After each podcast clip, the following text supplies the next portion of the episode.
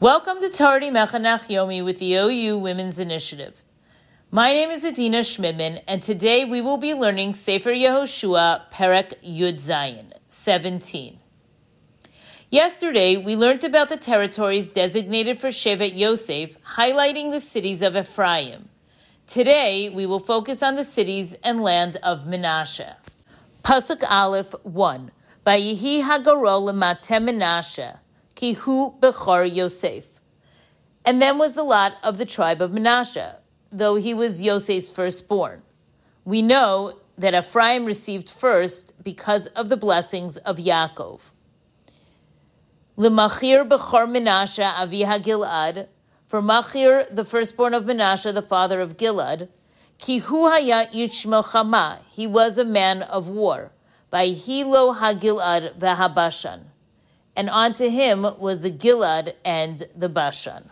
If you recall, half of Menashe settled on the east side of the Yarden, land that was apportioned by Moshe. The Malbim explains that Menashe received territory on both the east and west side of the Yarden because as Yosef's firstborn, he was entitled to a double portion of land. He cites the Medrash, which states that Menashe's inheritance was torn in two because Yosef caused the brothers to rip their garments when his cup was stealthily put into Binyamin's bag and then discovered. Because Menashe was the firstborn and received a double portion, it was his territory that was split. Consequences of actions have impact, and we would be well served to give this consideration, both in terms of changing our negative behaviors, but also realizing how far reaching our good deeds really are. A kind word, a smile, a gesture.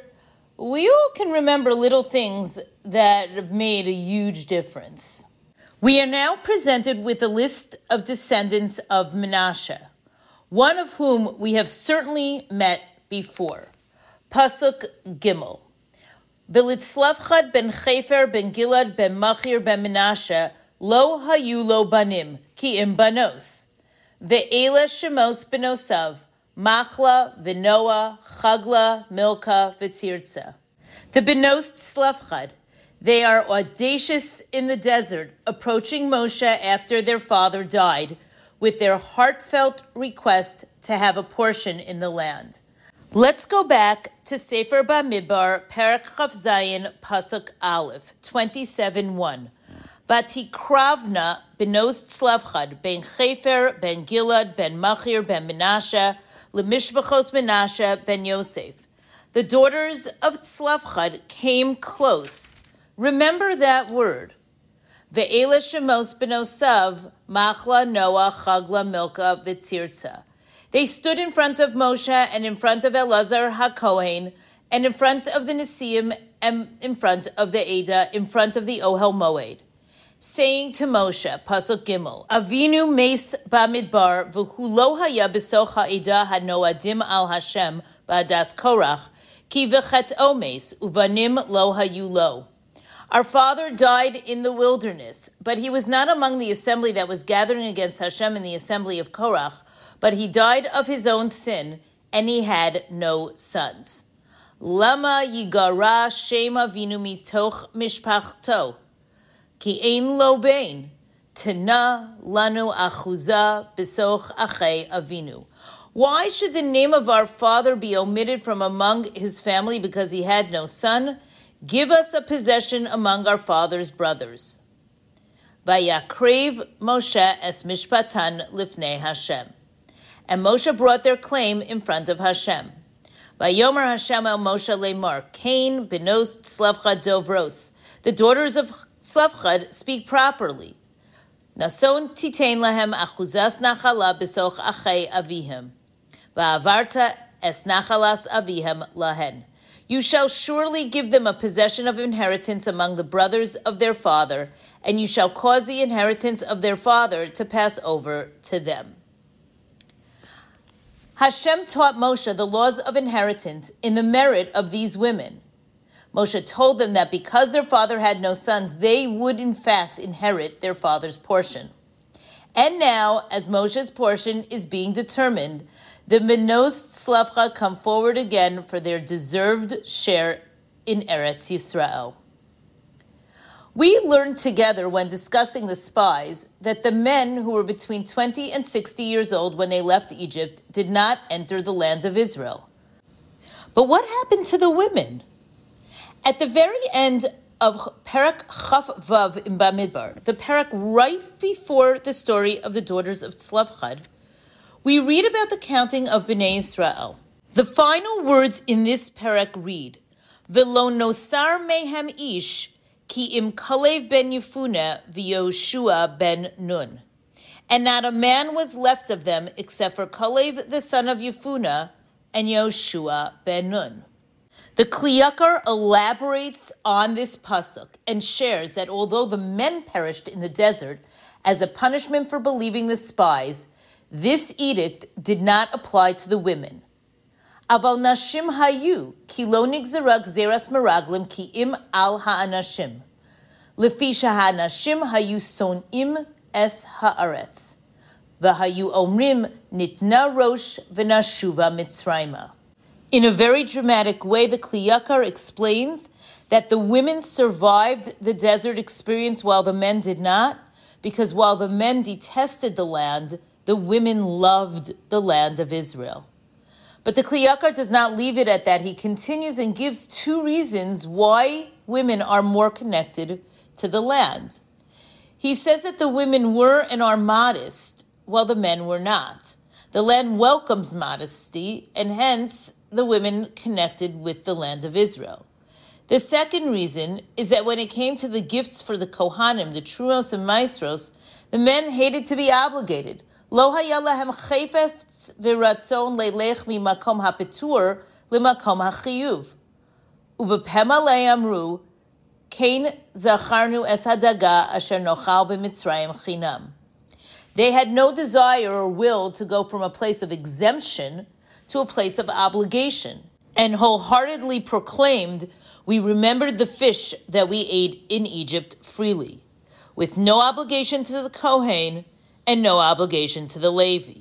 But the women, aval shel oso dor tzikanios hayu, v'hayu ohavim hatstaka.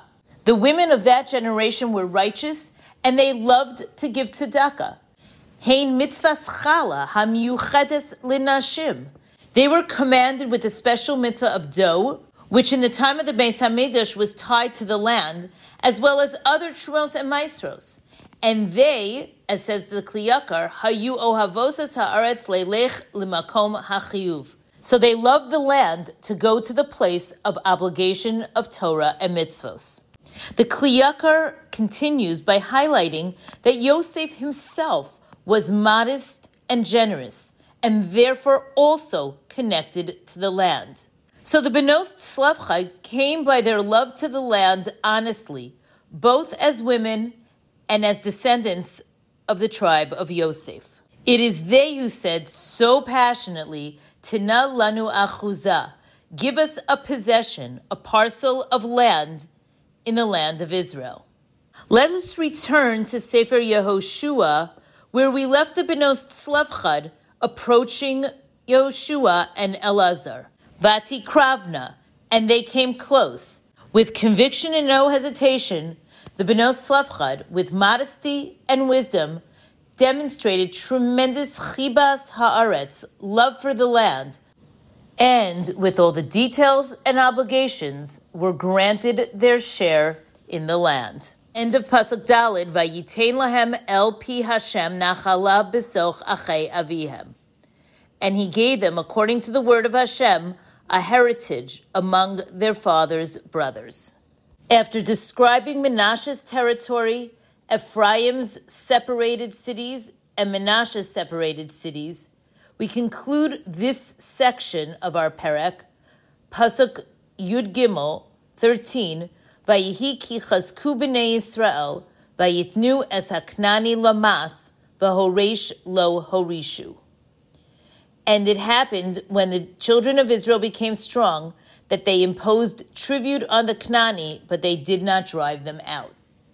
The Daas Sofrim suggests that they didn't drive out the Canaanim because they weren't militarily able to, or perhaps they didn't sense any imminent physical or spiritual danger, despite Hashem's commandment to kill out the nations.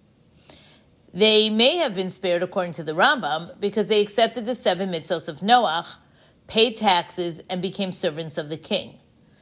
Perhaps these Canaanim accepted these terms. Pasuk Yudalid 14 describes a new problem presented by the Bnei Yosef. Vayidabru Bnei Yosef es Yehoshua lemor. מדוע נסעת לי נחלה גורל אחד וחבל אחד, ואני עם רב, עד אשר עד כה ברכני Hashem. The children of Yosef spoke to Yoshua, saying, Why have you given me the inheritance of only a single lot and a single portion, seeing that I'm numerous people? For Hashem has blessed me to such an extent. The sons of Yosef use the word ko, taking us back to the bracha which Avraham received, that he will be blessed. Ko zaracha, that so your children will be blessed. This is a fulfillment of the promise made to Avram to have children like the stars in the sky. The Baal HaTurim notes that Yosef increased by 20,500. This number is alluded to with the word ko, kaf being 20 and hey being 5. Not only was it the bracha from Avram Avinu, but the bracha from Yaakov Avinu came into play when the Bnei Yosef entered the land. The bracha went into effect by vayigdu larov bekerev haaretz, that you will multiply like fish in the midst of the land. Their ranks increased in an extraordinary fashion. Now that we understand the explosive population growth, let's try to understand the issue that the Bnei Yosef were raising. Their issue was the land tribe size proportionality. Their argument was that their Shevet was too large for the portion that they were given. So, how did the Gora work with Ephraim and Menashe? The Ramban explains that the two Shvatim of Yosef were given one lot, which was then divided into two to be shared by both. They received the area of two Shvatim, so then what was the issue? Well, it turns out that the inhabitable land was really enough for just one Shevet. Let's take a deeper look at the plan for dividing the land to understand the grievance and its legitimacy. In Parak Chafav 26 of Bamidbar, same parak that we were looking at earlier, we read, Le'ela techaleka aretz benachala b'mispar shemos. To these the land shall be divided for an inheritance according to the number of names. Pasuk Nindalid 54. La Rav Tarbit Nachlaso Vilamat Tamit Nachlaso. Ish Lafi Pikudav Yutan Nachlaso. For the numerous you shall increase its inheritance, and for the fewer ones you shall lessen it. Each one, according to his count, shall his inheritance be given. Ach begoral yechalek es haaretz. Only according to the lot shall the land be divided. So, according to the psukim, it looks like the children of Yosef were in fact in the right. But not so fast. Let's go through a few of the commentaries to understand their view on this issue. According to Rashi, each person from Bnei Israel should receive an equal portion, except for the firstborn son who receives a double portion. While the size of the shevet is irrelevant, at the same time, the larger the shevet, the more territory, as there are more people to receive the land. The Ramban posits, however, that the land was divided into nine and a half equal parts. Within the parts, the more members of a family, the more land, but the size of the territory does not differ from Shevet to Shevet.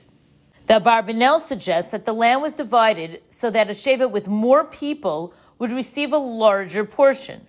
But it was not exactly a one to one correspondence, so it was quite possible that an individual who was part of a large shevet would likely get a smaller piece of land than an individual belonging to a smaller shevet. The Vilna Gaon suggests that the land was divided evenly, and a numerically larger shevet would then be given a strip of land from the adjacent portion. That is one reason why the boundary took twists and turns. Let's go back to the argument and apply it to each commentary's model. Let's review the issue. The Bnei Yosef are saying that they received a disproportionately small territory given the large numbers of their Shevet. Let's start with Rashi. Remember, Rashi said that every person gets an equal portion in the land. So, in which case, with the Bnei Yosef, what was the concern? The Mizrahi explains that according to the Gemara, the number of individual plots of land into which Eretz Yisrael was divided was based on the census of males from 20 to 60 years old at the time of Yitzias Mitzrayim. Each male received a portion of land, but those younger received nothing. A child born in the desert did not receive his own section of land in Eretz Yisrael. According to the Ramban's model of equal size across the tribes, Menashe in fact did have an issue because they were in fact larger than the standard size given.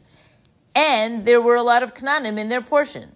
Yoshua's response, Yoshua's response, you have so many people and you can enlist Ephraim to clear the land of the Canaanim and deforest the land. According to the Barbanel, Menashe's argument was not so much about the size of the territory as the Barbanel posits that the larger the Shevet, the larger the area. So then what was the issue? Menashe was saying that the land was not livable as it was forest land and there were so many Canaanim. Yoshua's response, you have so many people and you can enlist Ephraim to clear the land of the Canaanim and deforest the land. And according to the Vilna Gaon, Menashe was negotiating for an extra strip of land into someone else's territory. Whether you follow Rashi, Ramban, Abarbanel, or the Vilna Gaon, Yoshua's response remains the same. Yomer Aleim Yoshua, Im Am Rav Ata Ale Lecha Hayara, Uveiresa Lecha Sham Ba'eretz HaPrizi VaHarifaim, Ki atzlacha har Ephraim.